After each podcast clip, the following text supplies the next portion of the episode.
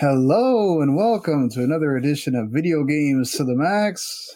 I'm your host, Shada Garber, and here with me, as always, Mr. Mark Morrison. Howdy. And yeah, we're a little, we're a day late. Uh, thankfully, not a dollar short. But um, yeah, I, I was just like sneezing and sick yesterday, so I was like, eh. I already had problems with doing the podcast once like that. I don't want to do it again. It took me forever to freaking edit out all that. So Plus, my power has been like pretty spotty lately. So, uh, yeah, that's not helpful. You definitely need that to be able to do a podcast, uh, let alone play video games, which we uh, have been doing. Uh, I got to play a significant amount of Wanted Dead from the makers of uh, Ninja Gaiden and Dead or Alive, so I'll talk about that. Uh, played some of that trial of Wild Hearts. we'll talk about that as well. And we'll also talk about that dreaded, not sure how how true it is. Uh, report from GamesIndustry.biz about Xbox Game Pass cannibalizing sales, Diablo 4 getting a beta, the Firaxis issues, and some of the things here right after this.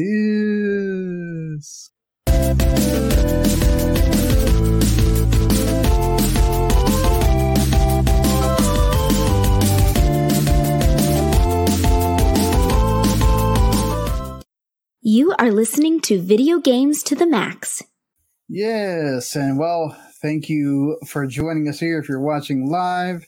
Uh, normally we record on Sundays around 6 p.m. ish Eastern time. Uh, but again, we're coming to you at that time on Mondays uh, for to this week anyway. And if you d- can't watch live, obviously everybody's busy. You can go do that on our YouTube channel, W2 Network. Find us there.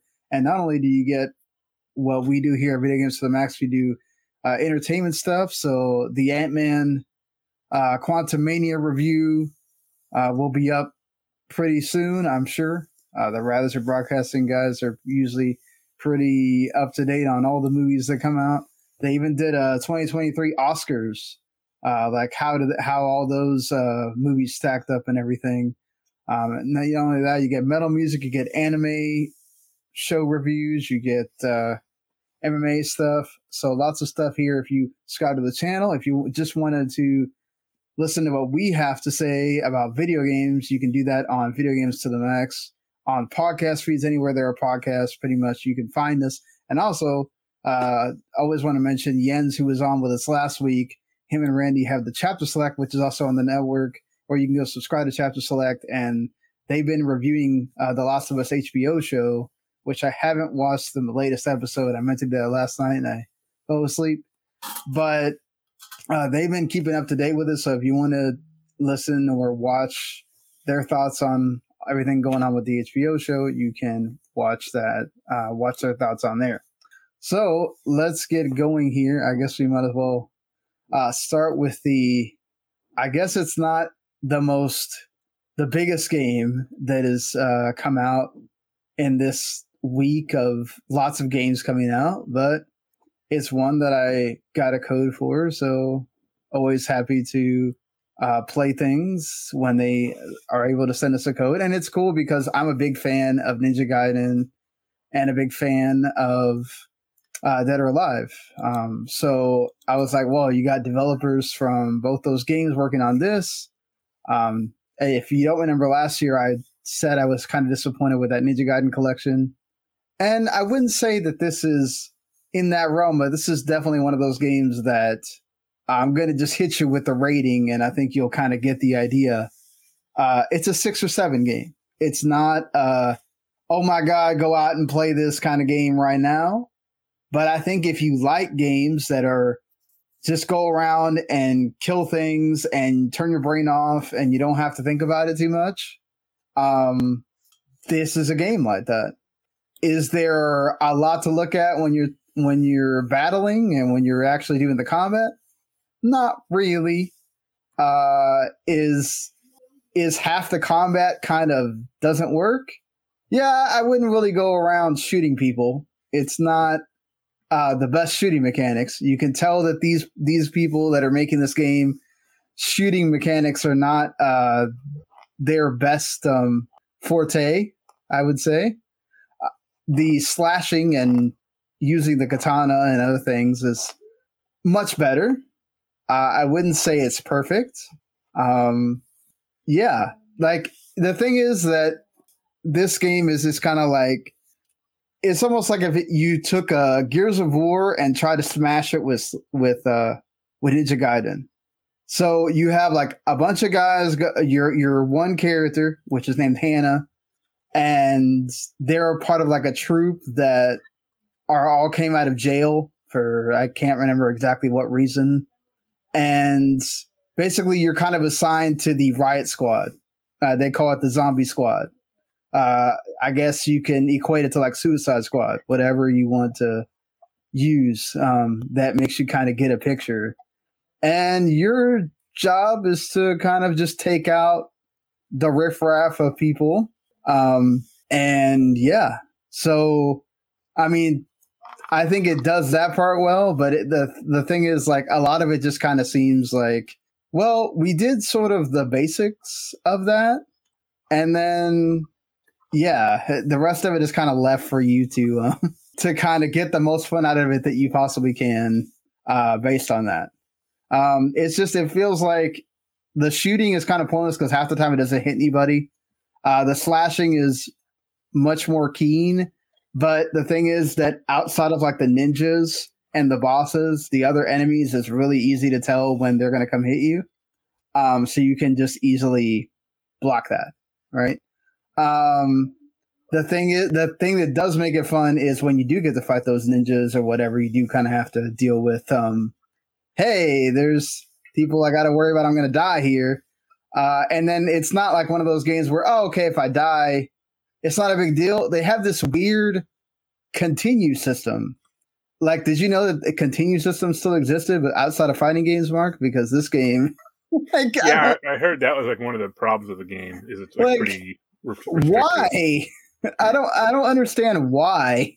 Like why on earth old, old, school feel? Mm-hmm. No, but that's that's a bad old school feel. Like it's just like you, they have an auto save that like you can die. I think it's like two times, and you can it drops you relatively close to where you died, right?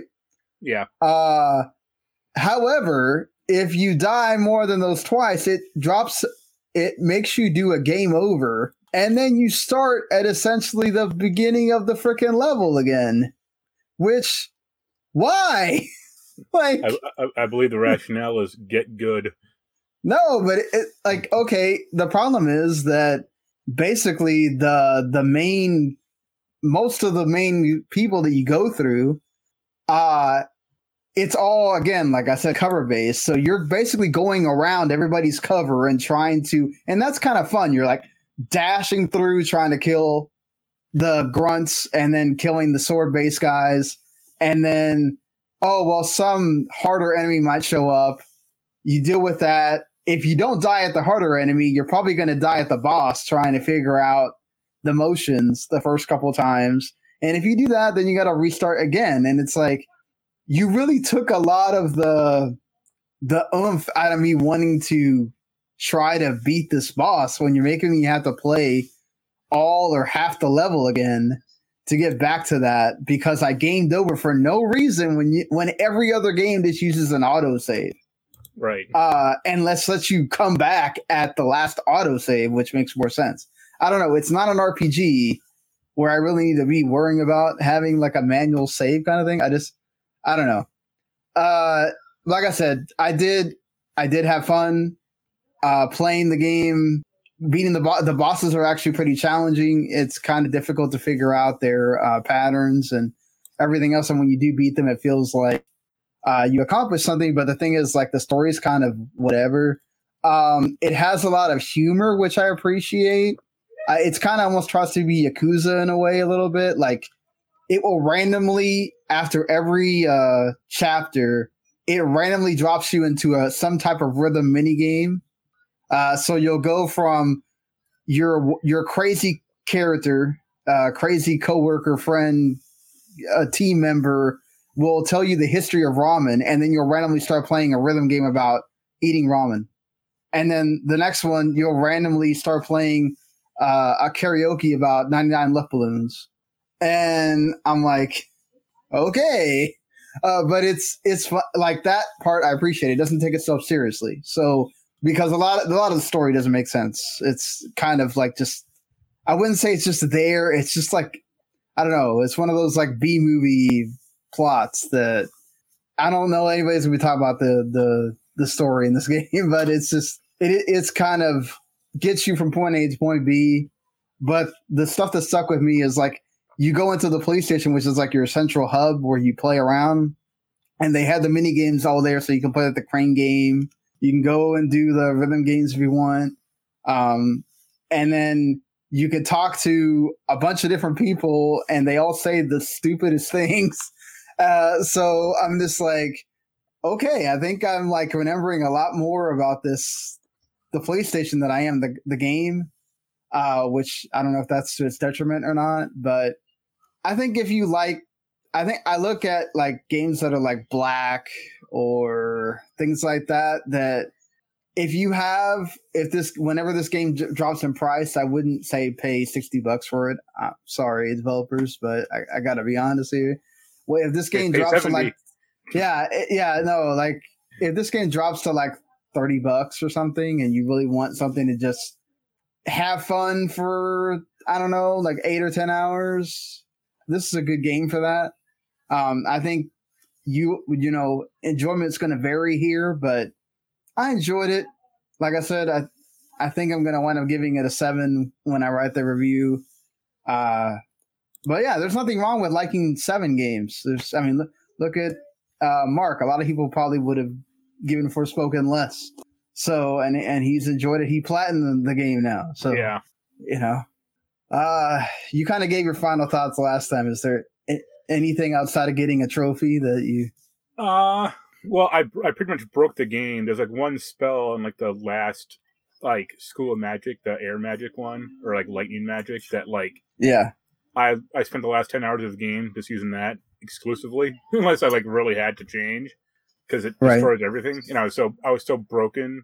My character was like so broken at that point that uh, it, nothing could touch me. And you can uh. also there are you know how games have accessibility options. Yeah. Uh, this game has some like baffling ones that are like hilarious because it's like one is like auto auto evade, uh, which makes combat completely trivial. Like it doesn't even use stamina. Like it just automatically does it. Like he doesn't run out.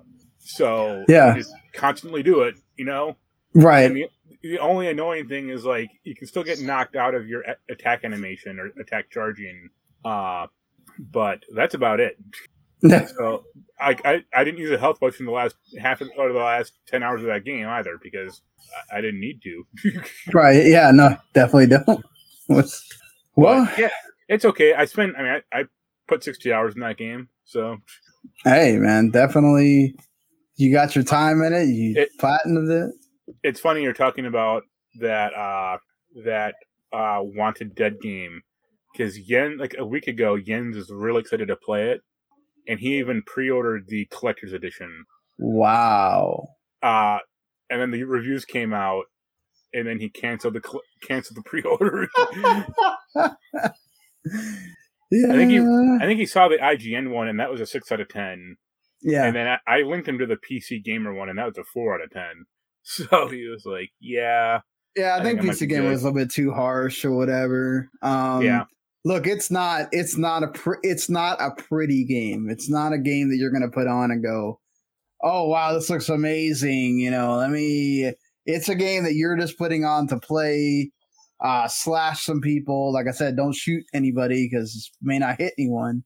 Um, the skill tree is very mediocre. I would say it's like there's stuff locked behind the skill tree that's kind of like, why are you locking a dodge roll behind the skill tree? Like, shouldn't that just be there at the beginning? but right. sure, uh, whatever, you know.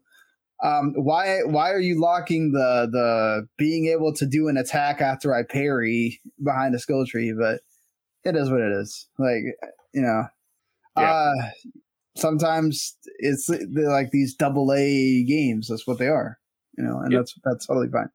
So this, uh, you know, going from there to another, that it's not necessarily. I guess it's more AAA because of the people involved, right? Um, it's not under their AAA label; it's under the EA Originals uh, label. I'm talking about Wild Hearts here. It's actually a production between EA, Koei Tecmo, and Omega Force, who they're known for the uh, Warriors games, you know, Dynasty Right. Warriors, Yeah, uh, yeah. Fire Emblem, you know, all that stuff. So uh, I played the the EA Play trial, which if you have Game Pass, the Game Pass Ultimate, you can uh, play it without having to buy anything. You can also just buy a month of EA Play, I guess, and also get to play the trial uh, as well. Uh, I think um, when you're talking about like Monster Hunter clones, uh, which there have been uh, quite a few recently. Like Dauntless was one that uh, that one was free to play, but it lasted for a bit. Um, and maybe still out there. I just I don't. I'm not big on it's pay attention too much to what goes on with the free to play scene, but this game is um tries a lot in mimicking Monster Hunter and then also having things that make it different from Monster Hunter. Uh, the main thing that you'll probably see if you're watching the video is the karakuri, which is like the people have making been making comparisons to this is like Monster Hunter meets Fortnite, uh, because the karakuri is the building part, uh, Yeah. where you build these objects and then they help you either get around the map or they help you uh, provide cover or they help you allow uh, for to have like things to jump off of at the enemies because a lot of their weak points are like behind their back or something like that. So you, it's easier for you to just make one of those and then jump off it. Um, you can make a zip line all throughout uh, certain areas, so you can like zip line back to certain places too. So like the karakuri element of it is actually really good.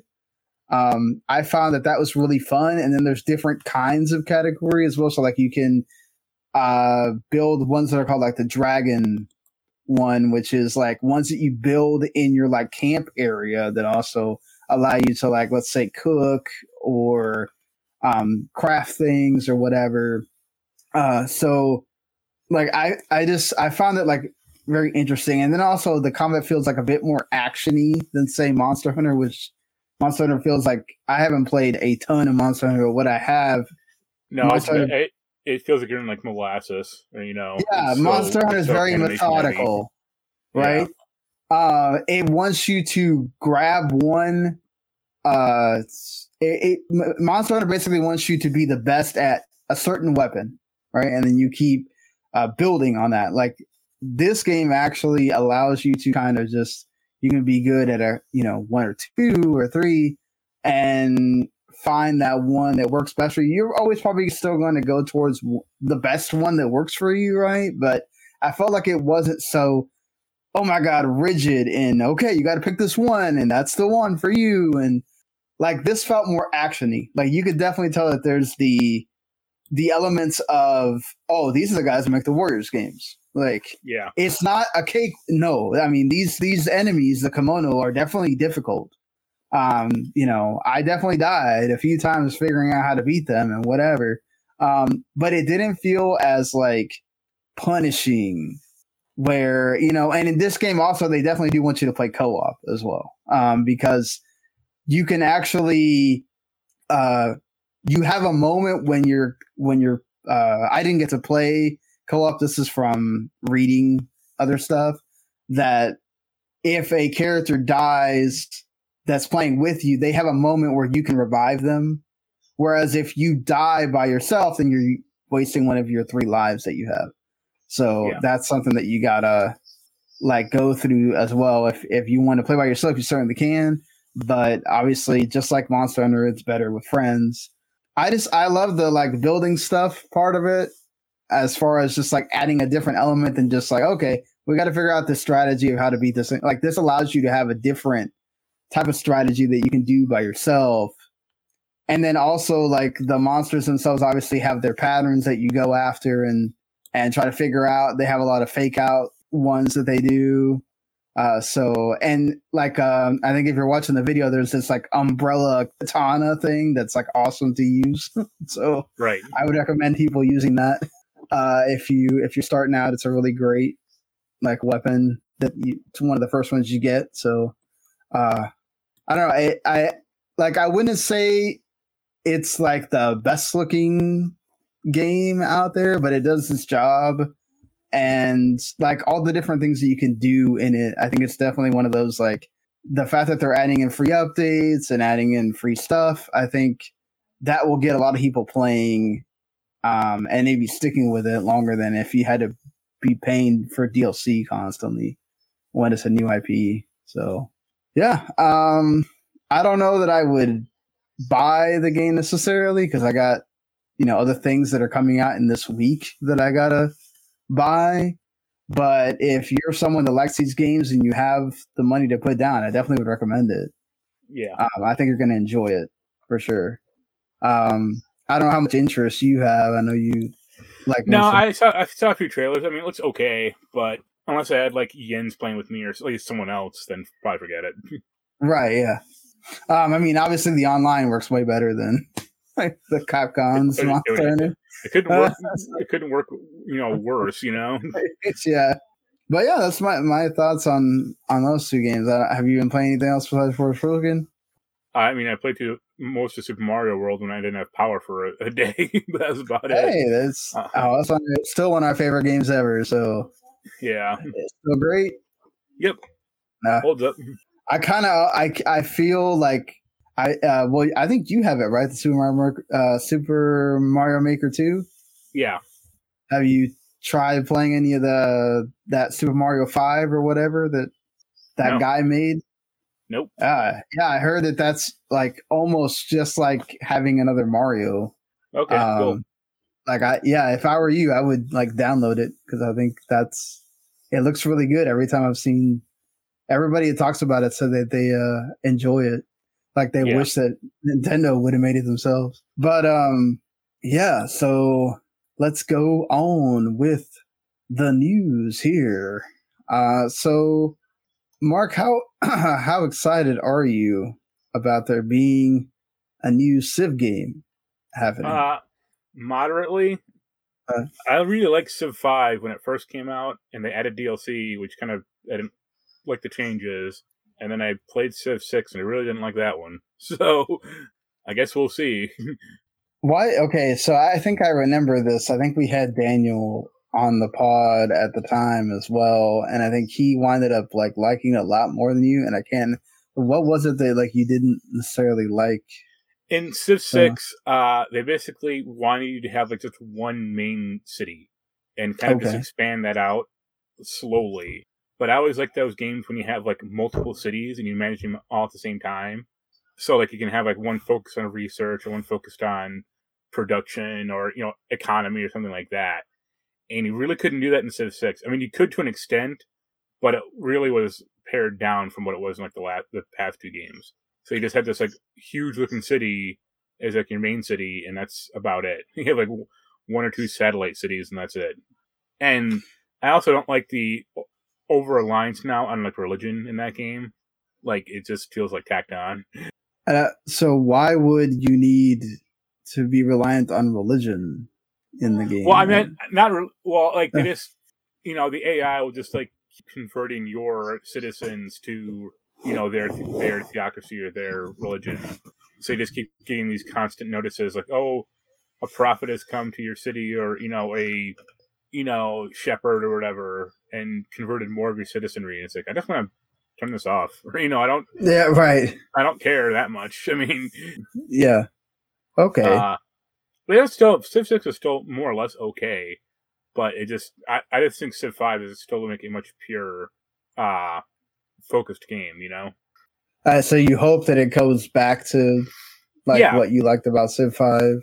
it'd be nice. Yeah, I mean Civ Six still got like good reviews, but yeah, I just think Civ Five was better. You know, Uh, I mean, as somebody that likes their games and you like XCOM and and all that, I mean, what do you think about the changes that happened uh, at Firaxis? Basically, they announced this and then also announced that uh, some major parts of uh, Firaxis are leaving. So, like XCOM director Jake Solomon and studio head Steve Martin are leaving. Uh, Heather Hazen is now going to be the Firaxis chief operating officer uh, to replace Martin. Um, Jake Solomon basically said that he left on good terms. Uh, you know that he That can happen. Yeah. yeah I mean, I guess we'll see with the next game. I mean, if, if the changes are good or bad. I mean, it, I mean, it's probably too late. Also, I mean, we'll, but I I still have relative faith in that uh, studio. They just need to kind of like it seems like want, want to nickel and dime people a lot of the time, and I don't know I if mean- that's good or bad. I mean I don't know that that's that's 2K in general right Yeah, Uh, well, it's I not mean- like microtransactions per se, but they you know they release a bunch of DLC for their games. Uh, right some of it's good, some of it's bad. That's kind of the problem. Or like that awful XCOM two or that XCOM. Like, uh Chimera thing yeah, uh, I yeah. it got me a code for, and I was like, "This is yeah. terrible." and even XCOM like- two like wasn't as good as the first XCOM. So, right so yeah, I, it's a. I mean, maybe some new blood will help that studio out. You know, Yeah, uh, that's true. Sometimes you can have those executives around too long if they're not producing, yeah, and when you're not ready to pull the it, say, okay, let's let's switch things up here. And it's totally understandable. that Some people want to leave. You know that they don't want to receive a demotion or they don't want uh, to to change what they're doing much. So they just go, okay, well, uh, I'll, I'll head out the door. Um, a lot. There seems to be a lot of talk about Marvel's Midnight Suns. yeah. kind of I didn't play that. I don't think you did either. No, Uh, that game kind of threw people for a loop because I think they were just expecting XCOM Marvel, but they got uh Marvel playing card game instead. or you know, right. Uh, Like, it- there was. Yeah, I mean, there's a lot of people that like that game. yeah. I mean, it got, it got good yeah. reviews. Like I'm, I, I can't crap on it or anything, but I mean, it's just like I wouldn't say it's deceptive like advertising, but it's just not what people expected or I think wanted, like per se. Uh, I've also heard a lot of negatives about the writing uh, as well. That, that that's not great. I, also, coming out December second, maybe wasn't. Right, the it came out best for like decision. most game of the year stuff, or you know, people tend to have a cutoff point of like December, first. I think yeah, I think it's not only the game of the year. I think it's for some people that are also like looking at it and going, okay, it's a Marvel game, but it's like, well, Black Friday already happened. Uh, you know, do we have a budget to buy some more games? Is this going to be on that list? And then, you know, I, I think maybe you didn't, like you said, you didn't have enough people playing it. So, like, if you have like a buyer's guide come out or people recommending games, that's towards the end at that point. So, you don't have people going, "Oh man, you got to play Marvel's Midnight Suns." Uh, Oh, I, I just started playing it like a week ago. I I don't know what to tell you yet. You know, so that does make a difference when you get around the holidays. Like, what games are people playing to be able to say, "Okay, I definitely tell you to play this." Right. You know, uh, you know, word of mouth is still important, even though we have all these different marketing vehicles out there. It does help when your friends tell you, "Hey, man, this game's great. Go play it," or something. Yeah. Well, we go from uh, Firaxis having some uh, troubling times to another company, Blizzard, which never Yep. seems to get out of its own way.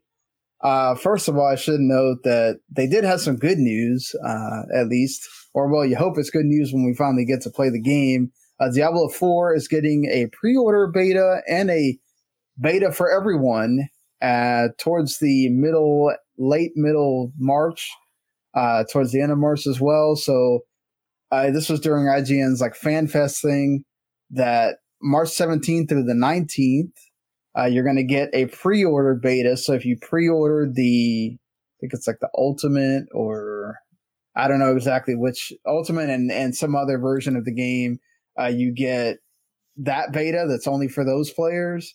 And then everybody starting March 24th to the 26th is going to be able to play the beta of Diablo 4. Uh, it has no time limit. You can get up to level 25, uh, which includes the prologue and most of the first act. And they don't specifically say if the what you do in the beta is going to carry over. Probably I- not. I, I doubt Yeah. it because they'll probably just wipe Yeah. the server before they launch. Because I'm Yeah, sure some, probably.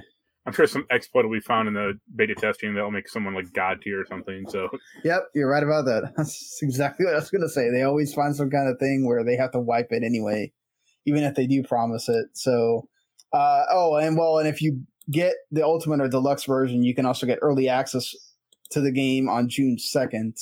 Uh, Yeah. Which that's pretty typical for games nowadays. So, hey, buy it. You get to play the game like three or four days early. Uh, so, I mean, I'm, I'm assuming you're going to want to play this uh, yeah, This if I can, I'll try to play it with the end, but if not, I'll just play it by myself. Yeah, definitely. I mean, I I know I'm going to well on PC. I don't know if I can uh do it. I don't know if they're going to release it on consoles or it's just PC only. They haven't really said, have they? No, Is just going to be uh, on PC? It'll probably be on Oh. PC only. Yeah. I'm probably not even going to try because every time I try to play something on a PC, it doesn't work. You have a Uh, better even laptop if- than I do. You know, like I don't know. It's just I don't know what, what it is. Like even if I do that um that thing where I use the Nvidia processor, um if it's not like 2D, it doesn't it something ends up happening where it doesn't run right. So I, I kind of gave up on on that unless I'm playing like on through the X Cloud or something. But either way, that's cool that that is uh, happening for everybody that's excited about Diablo. That's definitely going to be a big game releasing in June towards the beginning of it. And unfortunately for Blizzard, uh, they are one of the few companies that, well, no, I guess not few. There's a lot of tech companies now that have decided to go, oh, hey, you we're not, we're going to make you stop working from home, by the way. That's only Uh, part of their problems, though. But Yeah. yes, that's, well that's no but that main- but that's part of the problem but the it's exacerbated the whole reducing their profit sharing uh which is that's pretty crappy when you tell somebody hey you're getting uh this much from your bonus No, and then It- it's yeah crappy when they go, "Oh, we had we had one of the best quarters ever. Now here's fifty eight percent of your bonus." Like, yeah How does that How does that work? and then the word the other part is like Mike Ybarra's like if you think that we're all just making the executives are the only ones making money here, you're lying to yourself. You guys are also making money here. Like, Yeah, it's this is- like this is all during basically like a Q and A where they already had the Yeah. questions like pre-selected. So like no one was asking questions because the, the the question would have been, "Okay, what's your bank budget or what's your bank account look like?" right. And then he would It's- just walk off, or you know, he wouldn't he wouldn't actually say.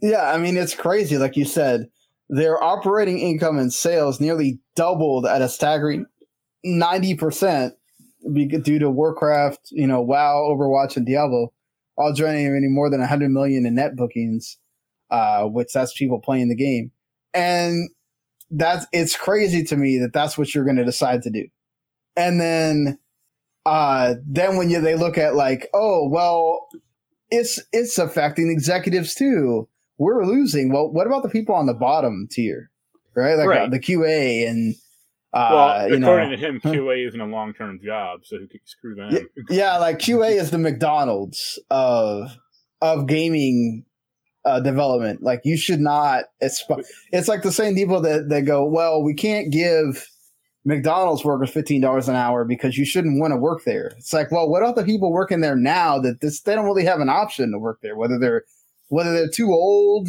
or they're young uh, and they haven't really gotten past high school yet or whatever. Like uh, everybody has to make a living wage at this point. Like uh, it's very difficult for you to live by yourself in a good area anymore. Like you need to live with people, whether it's your whether it's your you know young adult kids, whether it's your uh you know other family. Like some everybody's got to keep got to be making some kind of money. So yeah, they're making somewhere between fourteen to twenty six dollars an hour, you know, and whatever. But that's not consider. That's not looking at. Well, look at the chief of staff salary, which is like upwards of two hundred seventy thousand dollars a year. I mean, that's a big freaking difference still. And when you take fifty eight percent of that bonus, that's not a joke, you know.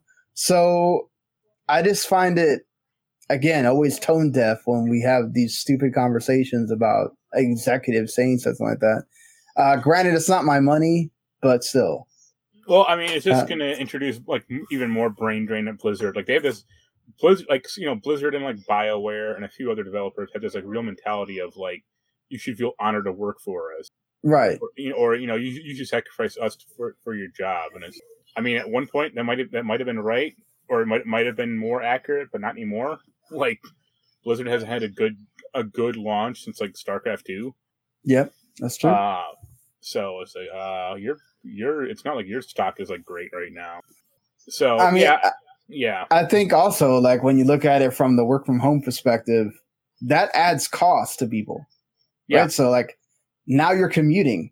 Uh, so for me, Or- like when they announced it, now I'm having to drive 45 minutes to work. Before I was just going into the room and Right. turning on my computer, you know? So Well, also, uh, like I think there was like one or there's like some Overwatch two. I think a voiceover director or some maybe a writer. Yeah. I think that was it.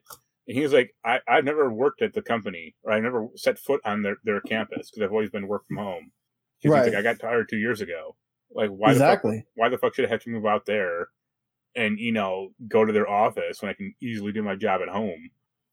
Yeah, exactly. It's just it's that it it's the whole like oh well we don't want to have to pay you this and we don't want to have to.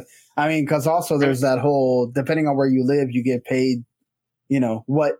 not not just where you live, but also oh well you don't have to commute, so we're going to cut some of your salary and whatever. So uh, there's a lot of logistics. Also, somebody's got to pay for that office that they all have. That, So that's the thing is like uh, if you yeah. you know what's what's more costly, like the whole working from home or working from office, and it's like working at the office is more expensive because you have to take care of the fucking building, you know, like get rid Yeah. of that, and that'll that'll free up some money, or you know, Right, like that whole uh oh, we're gonna pay to move you thing. Uh that I like I saw Walmart was doing because they cut like three of their uh warehouse hubs or something. It's like, yo, I mean, they were doing their job from home just fine. Like, why do Yeah. they have to move? Uproot everything. We're not talking about just like, oh, we're the, it's this single guy in his 30s is not doing nothing. We're talking about people with kids, families. We're moving them to another whole location. Sometimes it's like another city, but even that, that's different for them. It's, you know, your kids are going to a different school, uh, different logistics around where you where you're going to be living, all that stuff. I mean, it's just insane sometimes, but these companies don't. It's I get it. It's all about the bottom line and and whatever, but uh, it, it just feels like it's never about the worker. well, what's Yeah. you know what's going to be more costly is when all these people leave, you have to hire up new people, and you Mhm. know, get them get them on board, and Oh, wait. oh yeah, they they're already talking about they're making uh adjustments for how many people are going to wind up leaving because of this, and then how they're going to hire more people. And you know, I, I get it that there's a problem sometimes of like certain positions you can't hire, they can't work from home, or they can't. it, it's Yeah. not it's not a factor of like everyone needs to work at home. I mean, there, yes, there are like some leadership positions or some more in studio positions that, or in office positions that you do need to go to, but those people have probably already been there for years, Yeah, so exactly. they're like used to it. Or Right. you know, who cares? Yeah, or them moving is not as big a deal as you know QA tester number five that has Yeah. way less money to move. Well, it's funny. It's funny they're bitching about QA testers because it's like most of their games have been buggy as shit. Yeah, that's Like. Overwatch Two didn't launch launch right. Uh, Diablo Three was a disaster when that launched. Yeah, I mean, and StarCraft is and, more or less okay, I guess. But that's and then it. they're trying to union bust at that. yeah. So you know that's not helping them either. Uh it's just it sucks that we're either talking about the Activision Blizzard merger thing or we're talking about this. And I definitely think that when you see, uh, I saw a report, some company, uh, Uni, I think, is asking these uh, the CMA and all of them to consider the actual workers as well when you're Yeah. thinking about striking down the merger because that actually is a positive part is that you're going to get this these workers under a better work environment uh, which is much better for them in the long run uh, if they could uh, definitely get that going for sure Right. um, moving from there to talking about, I guess, sales, not just uh, or or ma- making games, along with, but maybe in a much perhaps, hopefully, in a much better environment. Uh, Lars Wingefors, the CEO of Crystal Dynamics and Eidos parent company Embracer, says that Crystal Dynamics and Eidos Montreal are going to make five AAA games between now and 2028. That is Uh, optimistic and crazy. Yep. Mainly because Embracer is yet to make a AAA game in the first place. Yeah. I mean, Did Embracer as is, right? Embracer as is. This, is totally off subject, but did you see the Saints Row news? Uh, it was- I think it was a few days ago. That game cost $100 million to make. Wow. And suffice it to say, did not get $100 million in sales. Yep, definitely not. uh, and they keep, you know, acquiring companies. yeah. Uh, Right. so I mean, supposedly that is that is like a AAA game one every year. Uh, right. Crystal Dynamics has never had the fastest track, track record when it comes to gaming. Like, they're working on Tomb Raider. They're working on They're Fable, helping I think. Microsoft with um no, not Fable, uh, Perfect Dark. okay. Uh, in, aren't they working on an Indiana Jones game or no? Mm, that's uh that's Bethesda. Yeah. Okay. I know they're working on like one other thing as well. Well, I mean, they just got done like wrapping up Avengers, right? Yeah, but that doesn't count. Uh, That's not like a no. new game. Right. Uh, they could be working with uh, another company as well at the moment. Um, but the whole point is here that asking them to do this when look at the tracker, Shadow the Tomb Raider, Marvel's Avengers, and Marvel's Guardians of the Galaxy are the three games that have come out Yeah. if we're looking at a five year span, right? Uh, now, definitely, obviously, this is under a different publisher. Uh, we don't know how far in development some of these games are, but Yeah. still, yeah, I imagine like not that far. I mean, I guess there are games that are really hidden like that. Uh, whatever that rhythm game, the Tango Works game that you like. The oh, Hi Fi or- Rush. Uh, but like you think some something will leak out from now about one of their games. Well, but like, okay, even knowing, okay, they're working on Tomb Raider, Yeah. right? Uh, they're working on Perfect uh, supposedly, well, Crystal Dynamics is working on Perfect Dark with um, the initiative, I think it is, and Yeah. then you have Eidos is supposedly working on a D- Deus Ex, Yeah. and perhaps might be working on Legacy of Kain. We don't know, uh, and then we don't know what the other game is. So It'll, it'll be a, a revival of Gex. yeah, but still, I mean, like the Tomb Raider game, who knows how long that's been in development? Uh, these other two games, like how far along did they really know about this merger or this acquisition that then allowed them to just like move shop from a one studio to another and then okay, now you're owned by Embracer, but keep doing what you're doing, whatever. Like that seems like very optimistic at the Yeah. most. Uh, and then considering their track record of either you come out with games too early or you get Dead Island, which keeps getting delayed, or now it's coming out a week early to avoid Star Wars Jedi Survivor. Uh, so I, I just don't understand why you even. I mean, I get this is for investors, but why would you say this? Uh, uh, Yeah. I mean, I, I don't I don't see it happening. First of all, like yeah, I don't either. but uh, I mean, they're also saying that in addition to this, they plan to release a total of 31 AAA games by March 31st, 2028.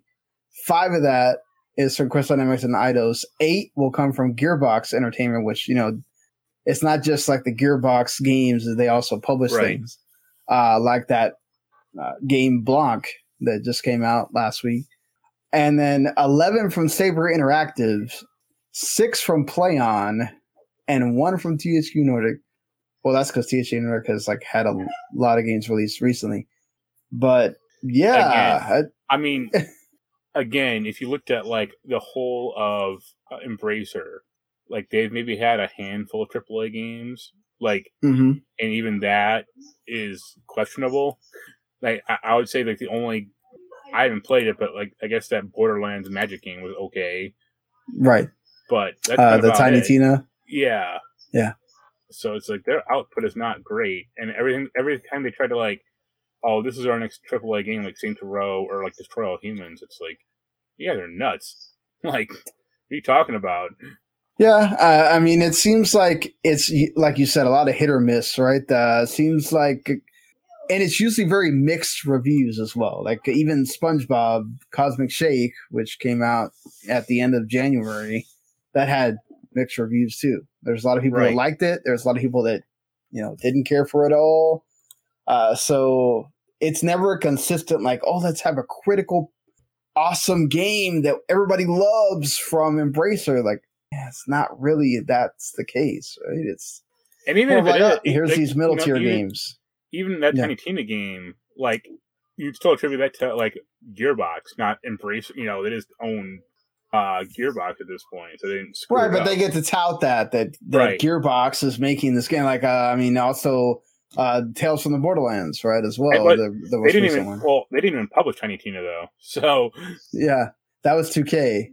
right, Uh yeah, so I mean 2K owns the the publishing rights to the the Borderlands franchise. Gearbox just has the rights to all the I think the smaller stuff like the indie stuff that they do. right, or like Um, Homeworld so- and crap like that. Uh, yeah, things like that. Exactly. Again, like so with with that said, I didn't know they didn't make they, they didn't publish it. So like yeah, Embracer hasn't had one AAA game, let alone thirty one or whatever the fuck they think they're gonna make. Like Yeah. I mean, it, it's like that whole Microsoft, the thing Microsoft's going through right now, right? Just because you buy a lot of studios doesn't mean that they're all going to be able to make a lot of things. I mean, you've had, right, uh, I can't think of that, Obsidian that's been awesome for Yeah. them, right? that's their only one, really. and they're, I mean, they're one that's been consistent outside of Playground, uh, making Forza Horizon or, or whatever. I, you know, and then that's that's a franchise that they know that they they've been working on consistently for a long time. So of course they know how to do that well, right? Right. But I mean, when you look at all the other studios that they have acquired, they're making some interesting stuff like Hellblade Two or whatever. But okay, when is that going to come out? You know, Yeah. What is it going to be like when it comes out? Uh, even Well, even yeah, even Bethesda's been kind of hit or miss sometimes. I mean, that game, that Hellblade 2 will come out. It'll probably be a pretty good critical hit, Right. but I don't think it's going to be like a big commercial hit necessarily. Or it's not going to be like six million copies sold or anything like that. Like I'm sure Well, if I that mean, game sells one million copies, they'll be happy.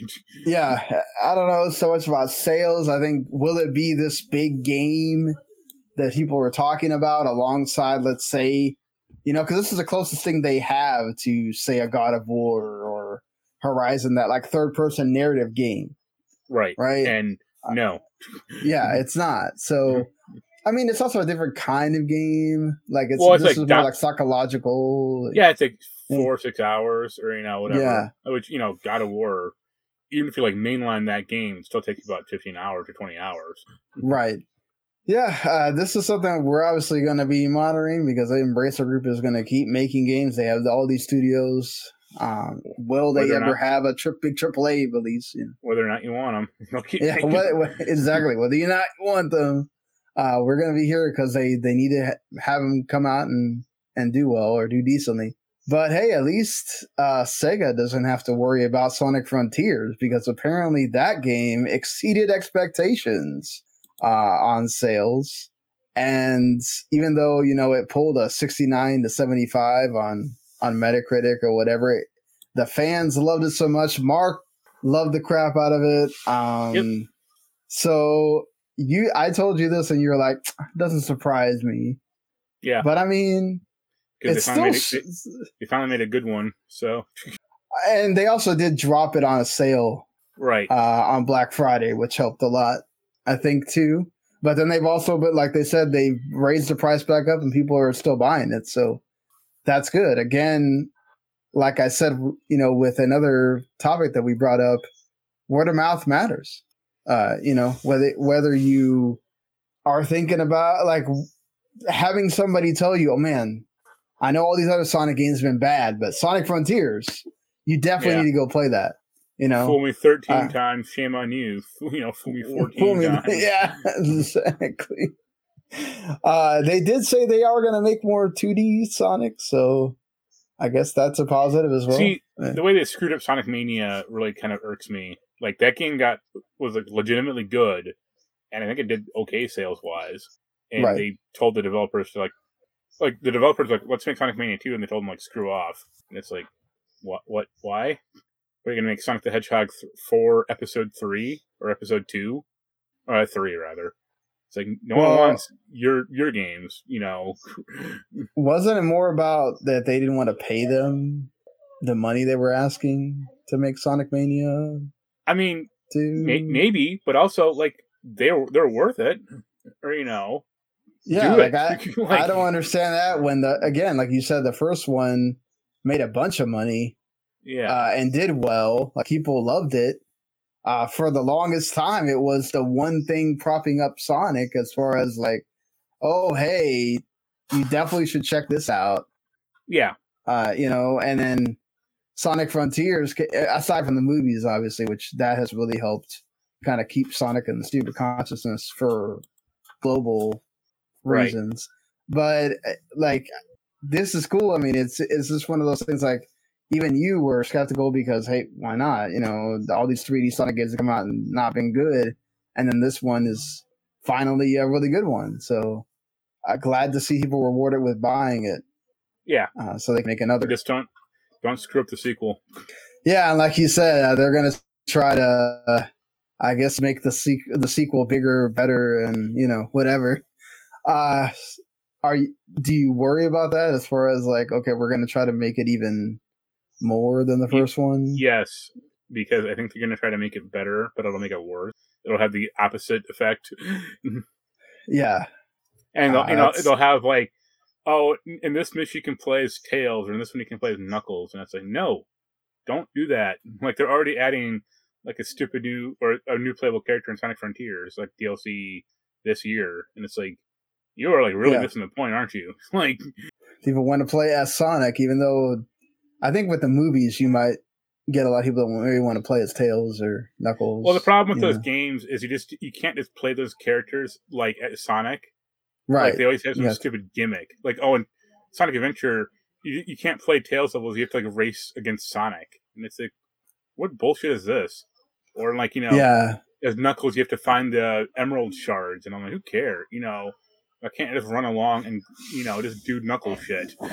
Exactly, exactly. Like do things that let us play the level and do sort of like a Metroidvania thing where oh, but if you play as, as Knuckles, there's things that you can get that you wouldn't be able to get as Sonic because you know, Yeah. Knuckles can do this or that or um I same mean, thing that's how, with that's how the right? old game. That's how the old games were. Yeah, I mean obviously 2D that's a lot easier to do that way than the 3D, Right. but you know I'm not a game developer. I'm not going to start uh, requesting that they do this or that, but I think it would be a good idea to sort of implement, and it gives it a, like a longer reason to go back and replay the games, which that's always a plus. When Yeah. you know, are are you going to check out any of this the free content updates Uh, or? No, I don't have the game anymore. But Oh, okay, okay. You, uh, I mean, uh, when it goes in- back on sale, I may I may pick up like a really cheap copy. But I'll go to Whirl, or we'll see if it's good or not. All right, well, definitely. Um, yeah, that's again promising that Sonic did well. Yeah. and not not branching out to I guess the sales in general. Um, here we have the NPD for January, which surprise, folks. Uh, PlayStation Five was the highest selling uh, console, and then also you have Call of Duty Modern Warfare.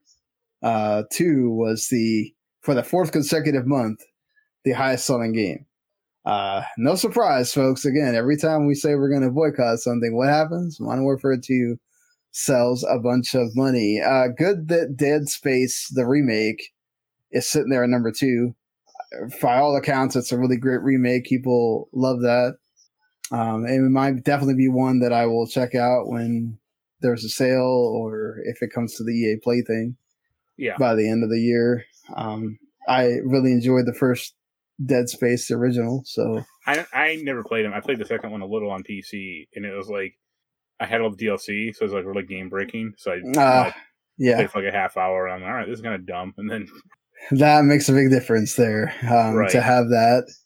You also had uh, Fire Emblem Engage debut at number five, which remember Nintendo doesn't do digital sales, so that might have actually been higher if Nintendo gets off this draconian thing that they do where they don't want to promote digital sales for some stupid reason. Uh, and Forspoken was actually number seven.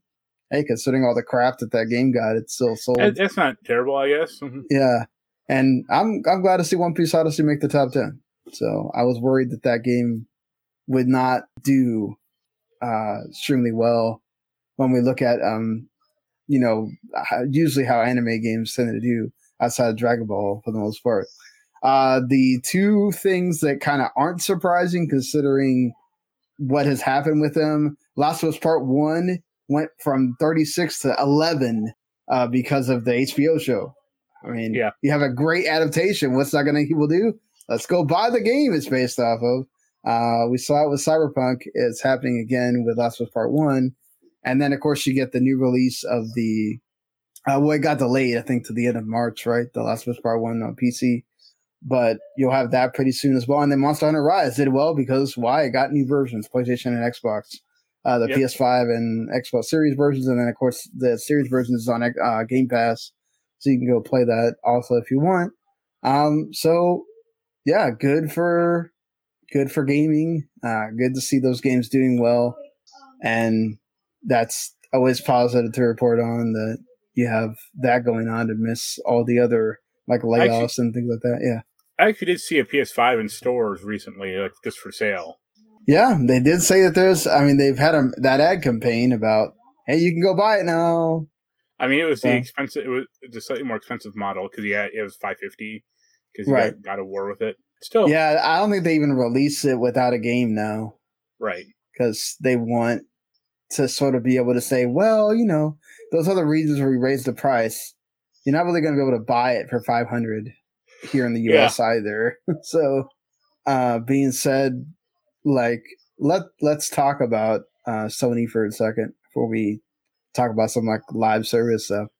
Uh, they did release their PlayStation Plus Extra and Premium uh, games for this month, which you can actually go play pro- uh, the 21st of February. I'm just going to say that. Uh, we're recording this like the day before, so Right. I don't want to say people watch it on video and then it's like, hey, go play right now. Nope, not right now. Uh, so the cool thing is if you have extra, you can go play Horizon Forbidden West. So that means I will definitely finally check out this game. Uh, the Quarry is a game I've been waiting for because I, I love Supermassive. So um, yeah, definitely we'll be checking that out. Resident Evil 7, that's been on uh, even the regular PS Plus before, but if you haven't played that yet, go check that out for sure. Uh, Scarlet Nexus is a great game. You get Borderlands 3, Tekken 7, Ace Combat 7 is pretty good.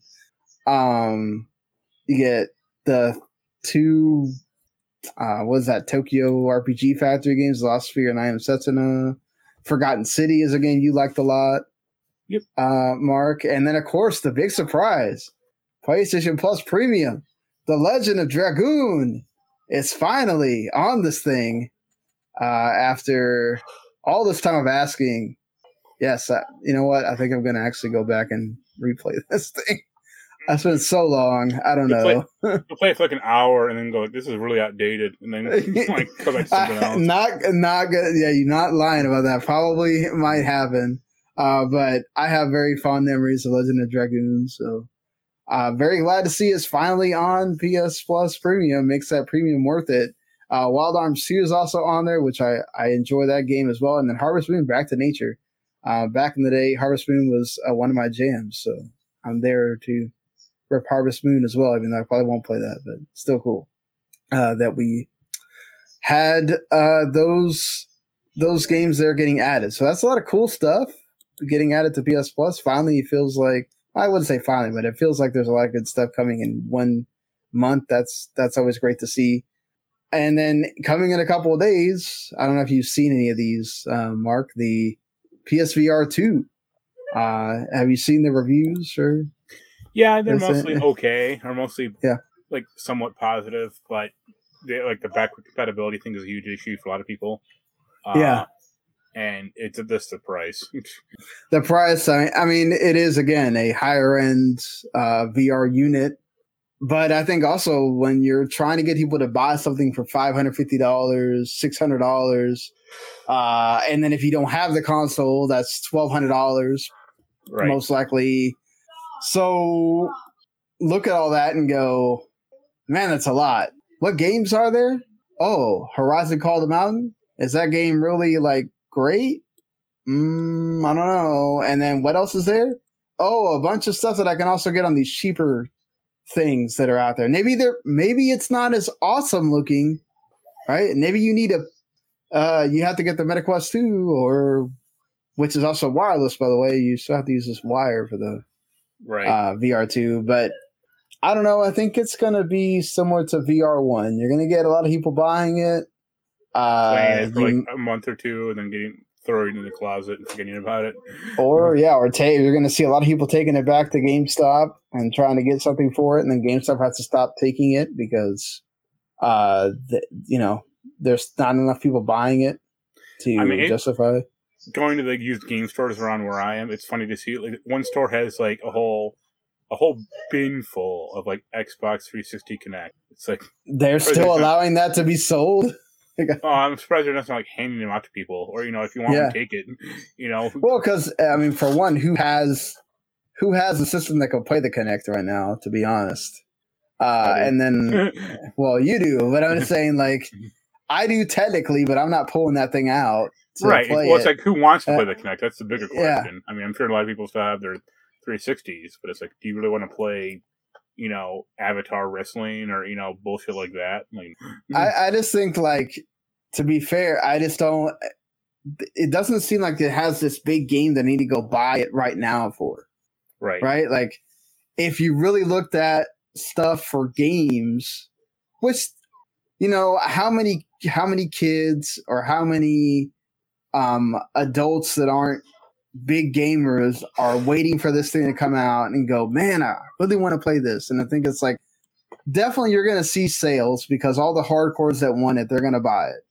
Uh, but I think the the people that are just PlayStation fans that are going around uh, just being assholes on people's reviews, yeah, it, it's not helping. It's you're not really doing anyone a service by doing that. Uh, I get it that it's all about oh I want to be all things Sony and PlayStation and they all got to do well and everything, but it's like, listen if if this thing does just as much or or worse than PlayStation VR one, uh, I don't think that you're going to see this like big support for it, you know, and it's going to start trickling down just like we saw with the PSVR one. Um, or the, Look- the PS Vita. Yeah, yeah, yeah, with the Vita, right? I think it went up something like 16 million or something, and then Sony very slowly, and then at times felt quickly, was trying to sunset that thing. And it's Right. weird in an era where, yes, there's a lot of VR, but like right now would be the time for PlayStation to come out with another Vita. Like when Switch is selling like crazy and uh, I mean, yeah, they've slowed down a little bit because obviously that system's old by now. But man, if they come out with another Vita, I think right now wouldn't be a bad time to do that. Just, just please don't have uh, proprietary memory cards that are overpriced. Uh, Right. Like you know, I know you like to make the joke about the Xbox One, but I don't need the Xbox One. I can just delete stuff off of it. The PlayStation Vita one, you actually really do. So, like, yeah, it's just it would be it would be it'd have been cool if Sony would have actually gave it a shot, but they're more focused on this VR thing right now.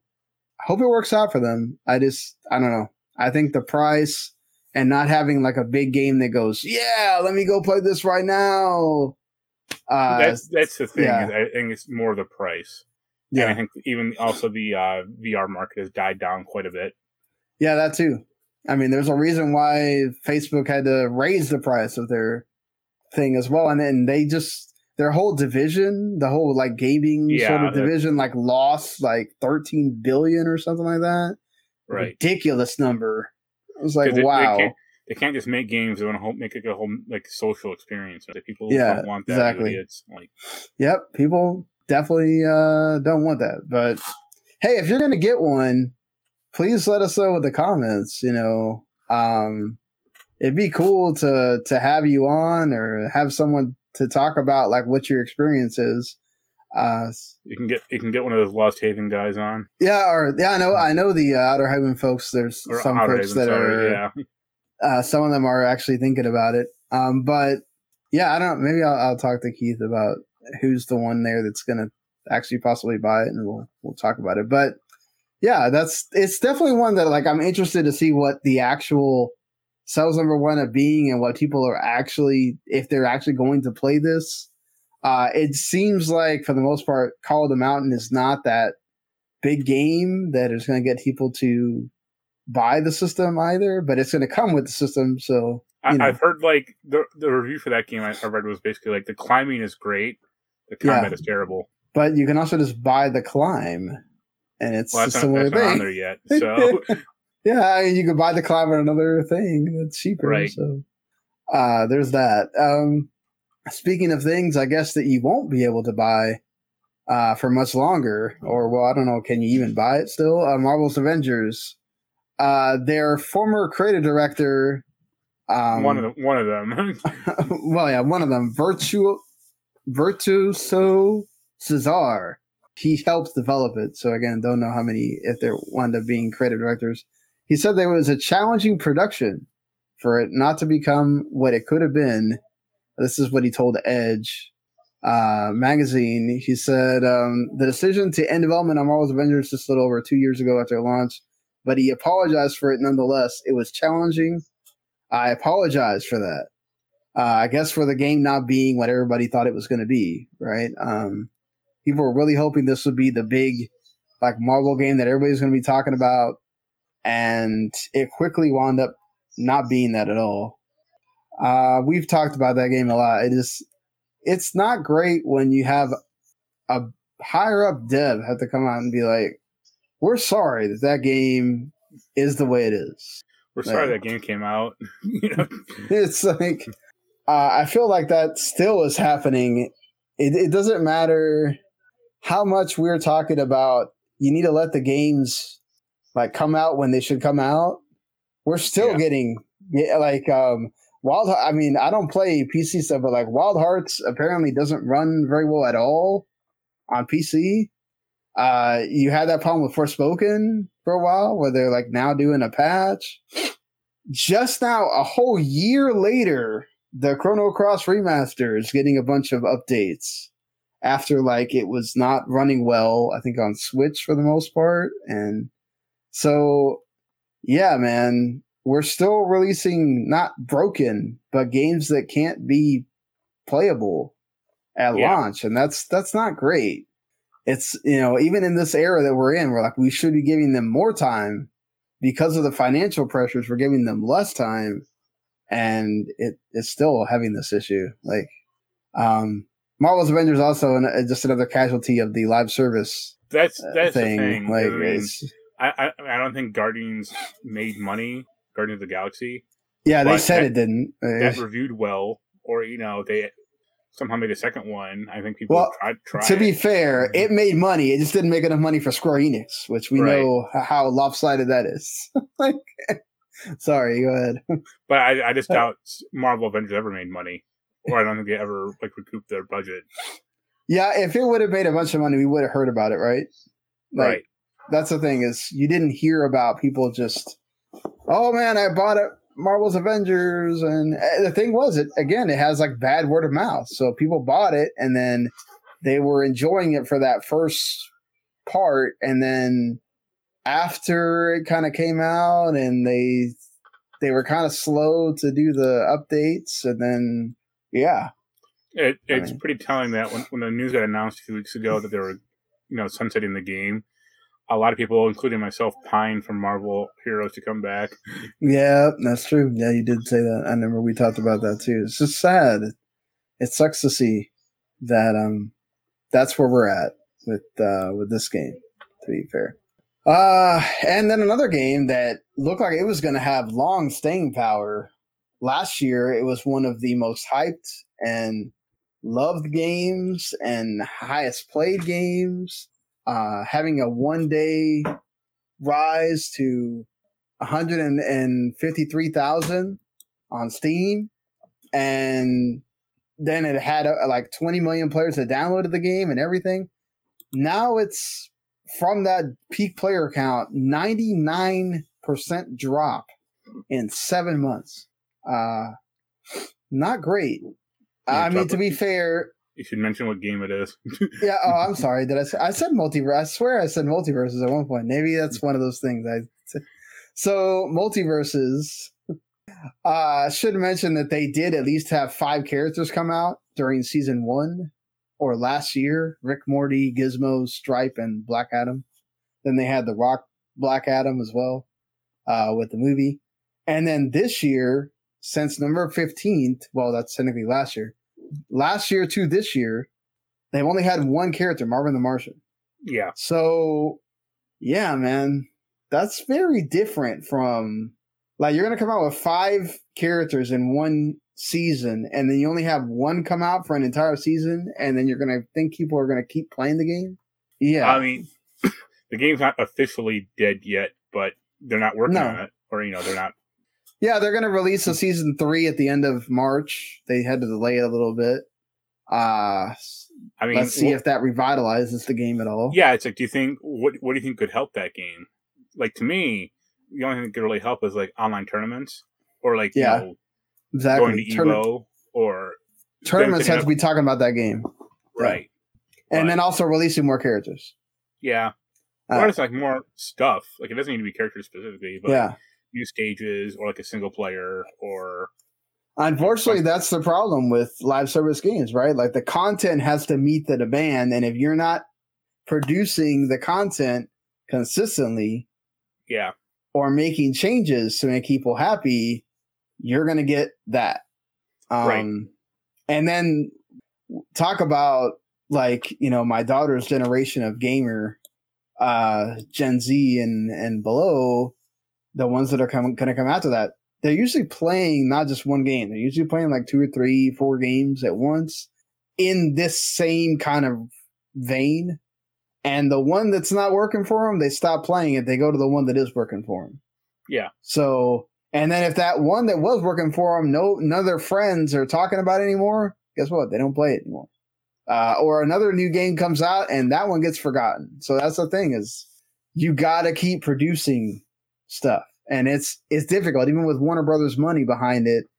Warner Brothers probably with all this stuff going around with uh, Discovery and how much they're trying to cut down on expenses and everything else. This has probably been hit by that as well. Think about that. Like, Yeah.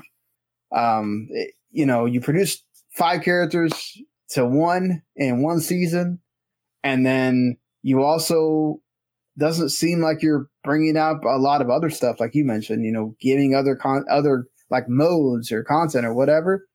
Um, yeah, that's that's not going to get people to keep playing your game, unfortunately. I mean, This- this is pretty old, but I think the old pinball arcade had the same problem. I mean, it wasn't free to play, obviously, but it was, you know, Right. they had like season one was like 12 tables, season two was like 12 tables, and season three was like three tables, and then that was it. then sport died. Like, that was, that was it, period. And it's like, what happened?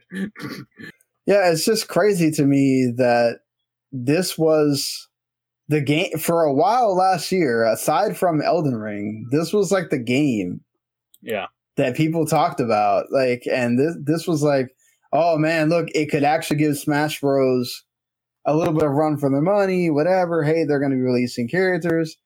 Um, it actually looks decent just looking at it from a visual standpoint. It's free. You don't have to. You can pay for the characters, obviously, or the battle pass, or whatever. But it's it's free to start for the most part.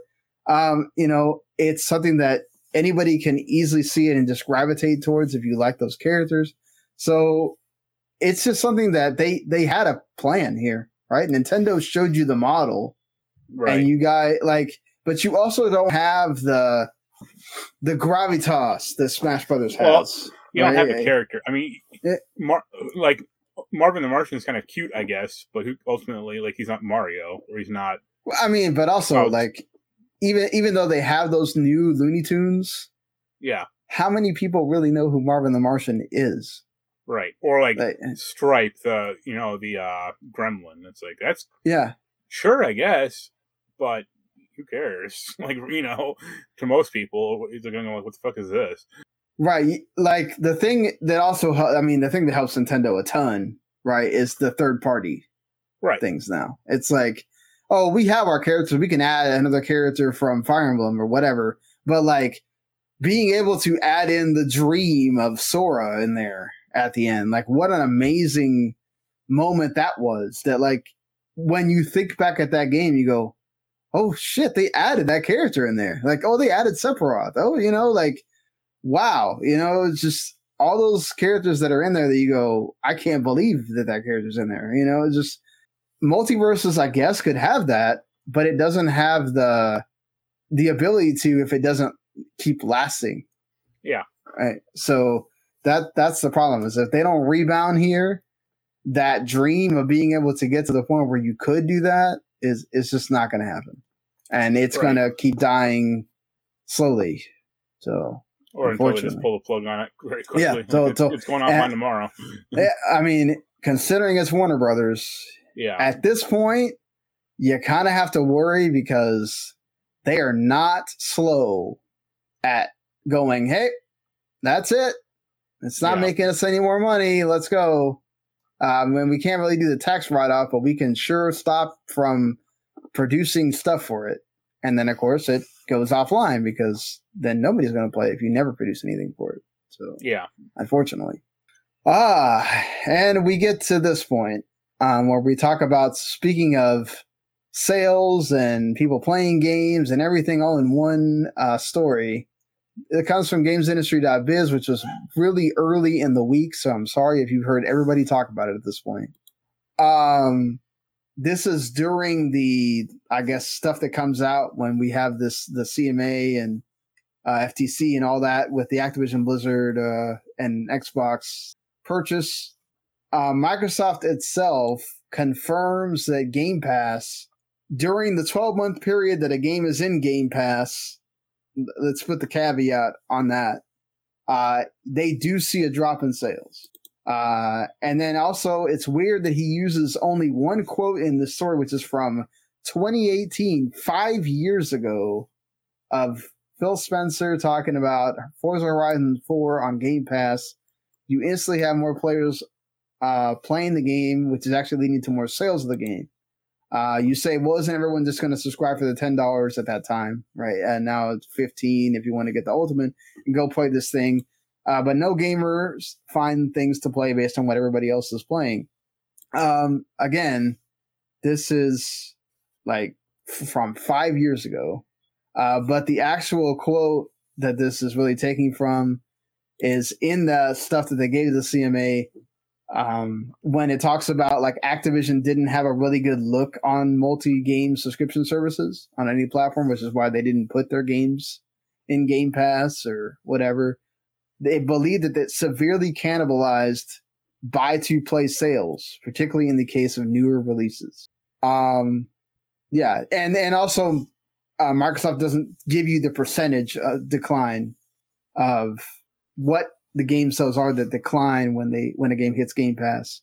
Uh, so you know we have one person here that is not the biggest fan of Game Pass, and then we have somebody that I'm talking about Game Pass all the time. So it's as the person that is not the I guess Game Pass defender. yeah. Uh, I'm waiting for your ha ha ha whatever. Uh, My, my, your- my vindication. no, I mean, it's not really vindication, but sure, go go ahead and tell me. Uh, It, it's Eh. a good it's a good deal to consumers if you just want to play the game. It's Right. not a good deal to the people making the game. Uh and it's not a good deal to like collectors, obviously, which you you aren't. okay, But- yeah, which I'm not. Okay, Like, yeah, I mean, like, would you rather like? It's kind of like you know, when you got Netflix, did you get the DVD option like back in the day, or no, or it was just all streaming?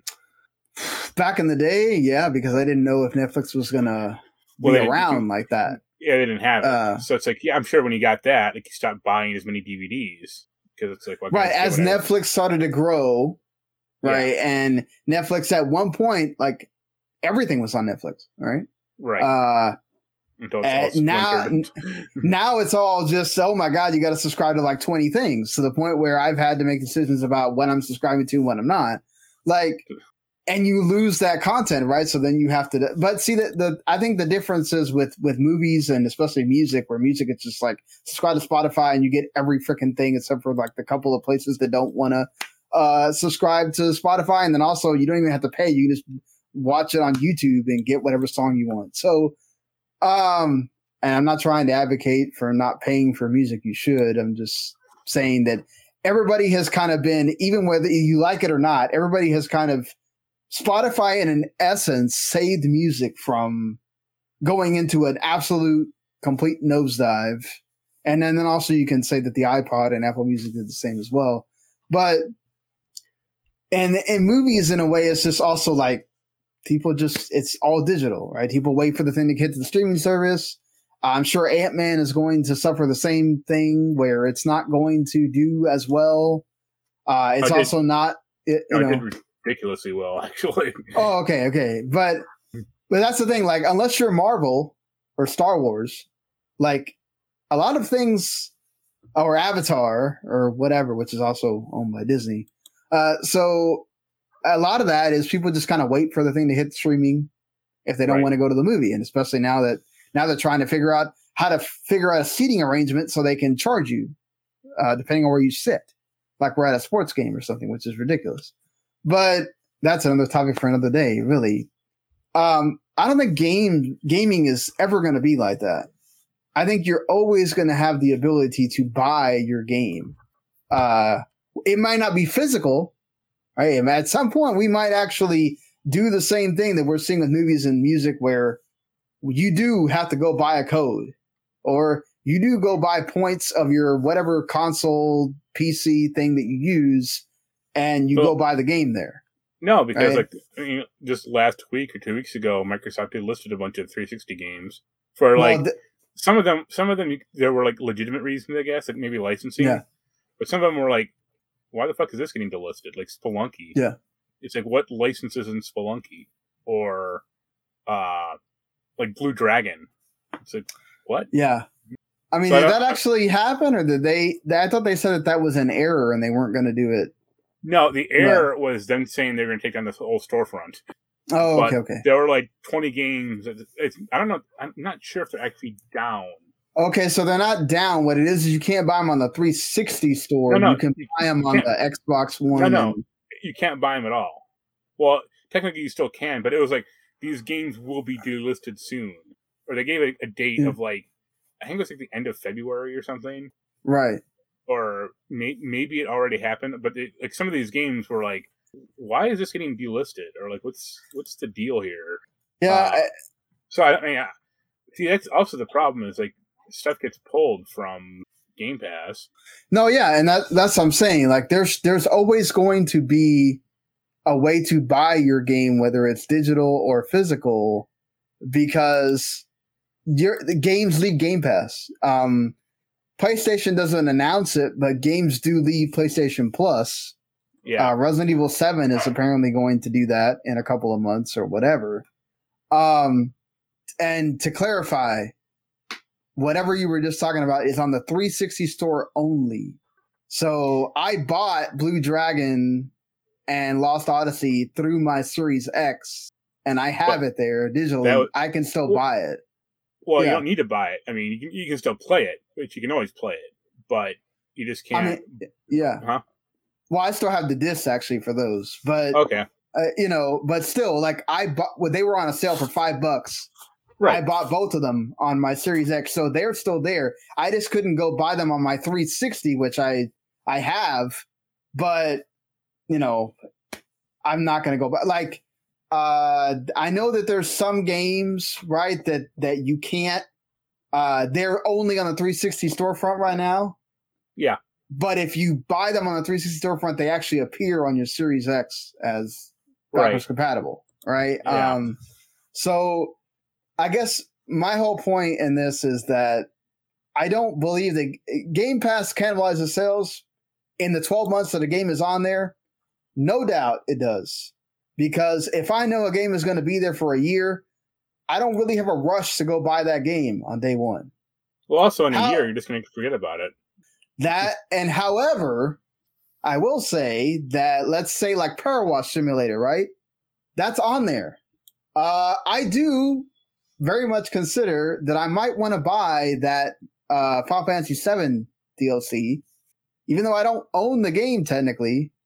Uh, I might actually buy the DLC to play the DLC because I care about Final Fantasy VII and I want to see what that looks like, and I like Wash Simulator. It's very uh it's a very soothing uh game you know when you just don't want to think about anything put a podcast on and play that's a, a really nice game to just put on and forget about the world. But anyway um and why not do that listening to final fantasy 7 music? That's amazing too but that's that's beside the point like i think it does encourage you to buy dlc for the game because you're not buying the game. So if you want to buy something else for the game uh buy the DLC, support the developer that way, and then also when the game is going to get delisted for off of Game Pass, should note there's a there's a sale right that you can also buy it off of there uh, as well. So it does encourage you to hey, if you really like this game, it is leaving Game Pass, but you can buy it right now for a little bit cheaper price uh, than you would pay, you know, if you just bought it straight off our store. So and and and you do have like we just don't see uh AAA developers really talk about it that much because by the time the AAA developers put their game on Game Pass outside of like Outriders, which they did talk about it, uh, like say Ubisoft, other than Extraction, which that game was bad, which is why that game did not do well. Uh, if your game is good, like Assassin's Creed, they put their game on like way later. So at that point, nobody's buying that game anymore. It's just you're just it's just there to get you to play it. Um, I think it is a great like publicity. It gives you great publicity. Like Hi-Fi Rush would not have been able to be shadow drop like that without Game Pass. Uh, look how much people were talking about Hi-Fi Rush, and uh, people were like loving that game. It's a critical darling, you know. Uh, and then look at how well it did on Steam, because what if somebody also owns an Xbox but they prefer to play on PC, or they have PC Game Pass, right? You can play it on the PC Game Pass. Go, oh man, I like this game. I'm gonna go buy it on Steam. So I think it does make people buy it on their system that they prefer to play games on. Uh, also, don't forget that you can play the games on the cloud. You don't even actually have to download it to your system. Uh, for a lot of the games, there's some that don't work on cloud, obviously. So, like, I think that it does work in a way. It's just we'd much rather talk about the negative aspect of, well, nobody's going to buy this game now because it's on Game Pass. Well, that's not necessarily true. Like, I mean, I don't, yeah, here's the old here's the old here's the old logic I'm gonna throw at you. But you used to like rent games as a kid. right. Went to blockbuster like every week. Yeah, let's say you rented a game and you beat it. Are you gonna go buy it? Unless you like really liked it. Well, okay, And that's be a- honest. As a kid, I don't have income to be able But- to buy games. but I mean, like right. you're not you're not gonna be buying every game that you you know that you rented or right? No, no, no. If it's a game that I really, really, really loved, and that- they'd be like let let's say like that's one of every six months. right? That's not and you play you know you rent twenty But- games. Yeah, but that's the thing, though. Like you said, I don't have the income, nor am I going to buy every single game that I play on there. But it doesn't mean that I won't talk about it. I won't enjoy it. Like there's just certain games that like you play them. Okay, l- let's use the logic of buying something day one compared to buying something on a sale, right? There's Yeah. those certain games that I know I'm going to buy day one. What you know, if it hits Game Pass, great. If not, I'm gonna pay that. Or you know, let's say Final Fantasy 16, right? It's that's not gonna hit Game Pass at all. I know I'm buying that day one. So, but let's say something like I'm still considering whether I want to try out Forspoken or not. I'm definitely not buying that at seventy dollars. Same thing here. If I really enjoyed that game and let's say I fell off, I've done this. I bought Nobody Saves the World like that, where I the game was gonna leave Game Pass So It doesn't, yes, and I bought it. Right. you literally just said one example, like though Right. out of how like hundreds of games you played in Game Pass, and I don't really buy Well, the because DLC. some of them I don't I don't like that much. Where I was like, okay, cool, I played it, and it's something that I okay, I'm going to talk about on the podcast, whatever. But it wasn't something that like, like okay, I just told you right. If I didn't get a code for Wanted Dead, I don't think I would have shelled out sixty dollars for that. right. You know, like I would have waited till it's on sale. Here's Yeah. the thing: is you don't need a constant stream of new games either. No, you don't. Like, but I mean, that, that's you know, I, I only played Forspoken. Well, I wanted to get the platinum because it's easy, but I, haven't, I don't have anything else, anything new to play right now. right, no, you Hey, don't. I'm I'm okay with that. Like I played Mario World, or I I have fucking ten thousand other games I could play. You know, no. that, I mean, you're not wrong about that, but it's the whole the same thing of why streaming services exist, right? Like if you're not giving somebody something, whether it is actually new or not, if you're not giving somebody something new to them or something old that they played that they can play, like Well, GoldenEye, right? that's that's the Uh, Netflix problem that they're, they're having now.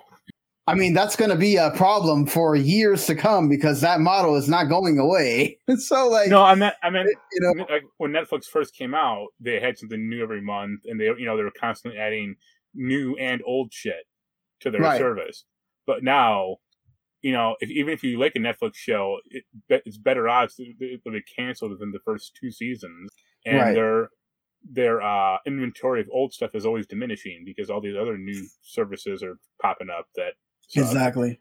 So, I mean, they're not, they don't have that problem with the Xbox because they're only the X. You know, I mean, EA has one at Ubisoft, but no one really cares about those those ones. It's always just Game Pass, and they're Right. tied into it too. So, Yeah, like EA is tied into it. So like you know eventually probably whether it's 6 months whether it's a year like Dead Space will show up. Uh Jedi Survivor will show up.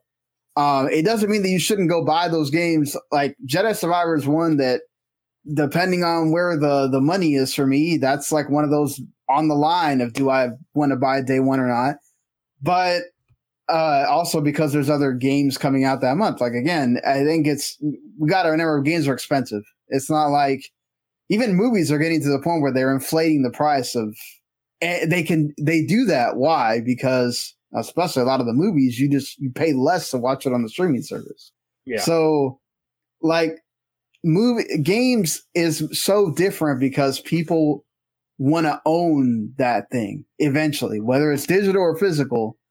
If they really like it they'll own it. If they don't if they don't care game pass served its purpose of getting them to talk about the game uh giving it word of mouth which it needs. But that's the thing your game has to be good. Like your game can't suck and just because it's on game pass oh my god let's freaking look at vampire survivors. Yeah. like that game got huge. Well, Oh, game was it was it was already big and then game it's on game pass now let's inflate Yeah. it more. More people were talking about it. Like uh you know it's it is a great publicity driver for your game if your game is good. If your game sucks then putting on game pass isn't going to do anything for you. Uh, and if you're going to say that game pass means where nobody bought your game well nobody bought it because it wasn't wasn't good right. right? Um, I don't think we see Hi-Fi Rush's Steam sales go up if people aren't buying that game. Now, it didn't chart on the NPD or whatever, uh, because I think there was a limit to the people that we also have to kind of understand like there's still a global gaming audience here that doesn't pay attention to this every single day. That doesn't even know they know there's a Game Pass because they own an Xbox Series X or a Series S or whatever, but they don't sit there and know every single game that drops on that service Yeah, every day. Um, they don't. Like if their kid happens to see it or they do or whatever, like again, they see it on that that system and they play it and they go, okay, well, whatever, I played it and they move on because that's kind of how a lot of people are just used to consuming content now. You Yep. know, uh, unfortunately, especially the younger generation. Like my uh, my daughter's always asking me, um, you know, uh, hey, when is this show gonna hit on this thing so I can watch it? And then never, you know, she'll talk about it with me for a little while, and and that's it. Uh, and and I'm just like, yo, you know, you can. I don't have this channel. Like you have to wait uh, for a while, or you can go, you know, download it another way, whatever you, you want to do. But like, it, it's the same thing of do we have the people that wait now for a game to maybe show up on Game Pass? Sure. But I think that's still not the majority of gamers. That's like the hardcore of the hardcore, like Xbox fan or a PC Game Pass owner. Um, I don't think it's cannibalizing this a huge amount of sales. Um, well, you can you can yeah. tell that they it, it's obviously doing something because they didn't uh they chose to redact that. If it was like oh sa- sales only cannibalized by five percent, they'd be like who cares. But if it was Well, like but- oh, sales sales are cannibalized by seventy percent, that's an issue. right, but it all depends on when your game is in there, and we also don't know if they're only talking about first party as well, or they're talking about everything that gets added to Game Pass. Um, also, maybe they don't want to publicize that because they're trying to get Sony. They subpoenaed Sony. They're trying to get Sony to give them information. So let's not add more fuel to the fire by uh, But- just you know. Again, though, Uh, if, it, yeah. if it was like a super low number, it'd be out there, you know. So I think it's dramatic enough for them to not want it to be out there because it Well, damages- maybe it's also a legal document, and they really can't. Also, no, they could. just- I mean, yeah. because they they specifically redacted that one. Right. But I mean, I agree with you. Is Mm-hmm. it big enough? Maybe. Sure. I'm not going to say it. No. Right. But like, yo, I mean, that's the thing. Is just at this point, Game Pass is uh, is the way that Microsoft has chosen to move forward. They're going with that whole monthly active users. They're going with uh, they don't talk about sales of their system or, or whatever.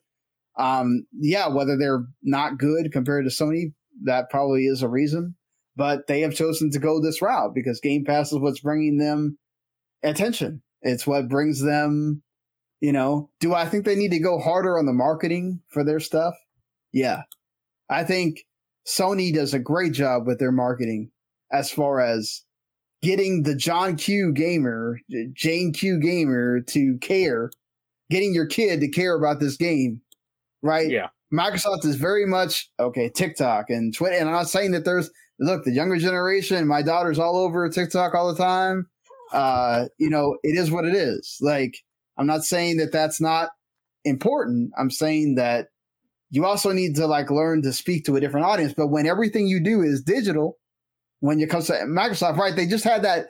Uh, we didn't even talk about it. The whole controversy about whether Redfall is going to include a disc or not. Uh, because Microsoft is is like all in on this digital, everything's digital thing. So, because why? Because it makes it easier for people to just go. "Ah, I'll just get it on Game Pass. Why not? Uh, I'll just I'll just pay the fifteen dollars to get, get Game. See, that's you know, that's like, the opposite for me. I would either Yeah. just buy the game outright or say fuck off.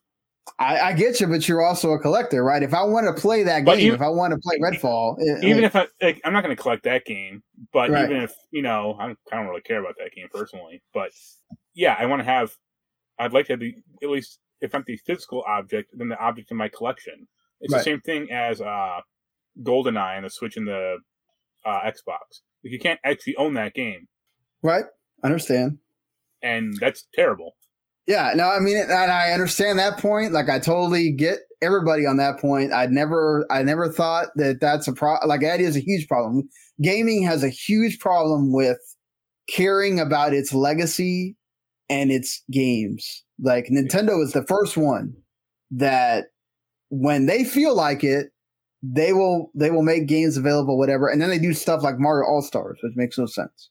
And But at least that was like available to you know you could buy that right, or you know it was available. Like Right, but it's still annoying that we don't have some kind of game preservation sure, thing come from all of these publishers and say, look, these games need to be playable. Right. I, obviously, some of this stuff is because they want to be able to get you to buy the game again, which Nintendo is wonderful at doing, right? They just did it with Metroid Prime Remaster. Uh, you know, all, least, all the least that companies. one, they put in some work. You know. Yeah, they did do. They did some great work on that, and they gave it to you for a budget price, which is not Nintendo. Normally, Nintendo tries to upsell you on the fact that hey, you're playing this game that you loved, pay seventy dollars for sixty dollars or whatever. Um, so I mean, look what they did with the the Mario All Stars. That those were basic ports; those were not touched up or whatever, and they made you pay sixty bucks for that. So that being said, I did, you know, it is what it is. Like even PlayStation, I think, has started to adopt some of the the Xbox, the Game Pass stuff. I think we're going to start seeing more bigger games from Sony start coming into this uh, earlier. Uh, I don't know that they're always going to wait a year to put in, say, a God of War Ragnarok or whatever. Maybe that timeline gets shortened a little bit. Uh, I think they're always going to keep people guessing because they don't want people to automatically feel like, okay, it's been a year. That means I waited long enough. It's going to show up. Right. Yeah. Um, but also their games get put on sale a lot. So, uh, there is that too. Uh, but I'm glad we got to have this, uh, debate and conversation here. Sure. Uh, is there anything else that you want to talk about before we I mean, last was good. We haven't seen it. So Yes, I have not seen. I, I saw the one beforehand. Right. Uh, well, uh, that that one was uh, oof, the one for the uh the Super Bowl week. right.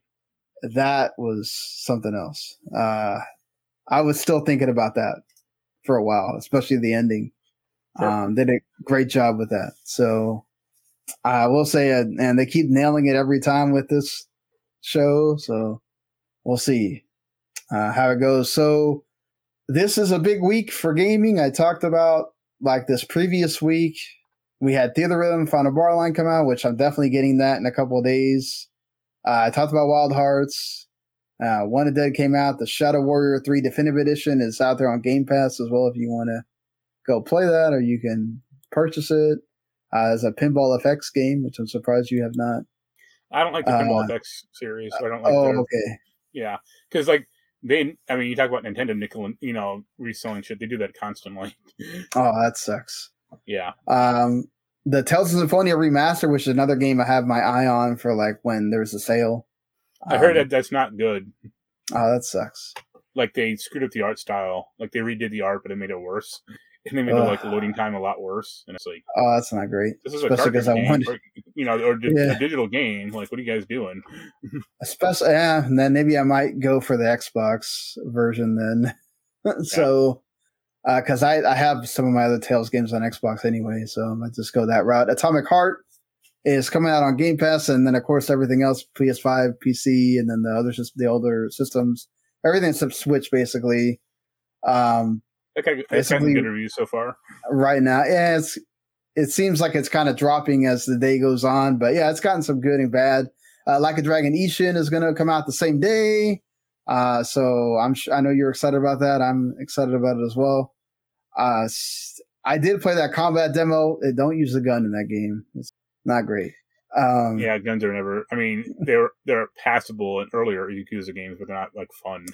the the katana seems to be the best thing the even the punching seems a bit slower but i think that's because of this game the way it was made like they don't it's supposed to be of a, a different time so i think they slowed down the combat a bit on purpose um but maybe that's just me i, I kind of felt like it wasn't the same as like yakuza zero or whatever uh Yeah. the whole number of psvr 2 comes out this week and the whole onslaught of launch games Tetris Effect Connected is getting stuff added to it, which that's cool. Um, glad to see that they're still adding things to that game. A game that I know I need to see if Daniel wants to review this game, Blood Bowl Three. He's been like playing different betas and whatever for this as time has gone on. He likes that series. Um, and oh, so he's the one. yeah, he's the one. Uh, Octopath Traveler 2 comes out the same day as Kirby's Return to Dreamland Deluxe, the 24th. Uh, and then we'll have that Destiny 2 Lightfall uh, also um, basically the same day we do the next podcast. So pretty much getting into March here. Uh, basically, we'll be pretty much there by the time we get to that uh, next month. So yeah, get ready, everybody. We're almost getting into March, but this week is a huge release for gaming, I'm sure everybody has a game that they're looking forward to or want to play. Um, yeah. So until next time, go check us out either on YouTube, on Twitch. Go listen to the podcast. Uh, go listen to Randy and Jens talk about the latest episode of Last of Us, or watch Radlich and Company review the Ant Man Quantumania. Whatever you want to do, it's there on the YouTube channel. W2 Never go subscribe, or go find each of the podcasts Radlich Broadcasting, Chapter Select, Video Games to the Max on your podcast player, and then you can listen whenever we do an episode. So we'll be back on Sunday evening. Until then, see you later, everybody.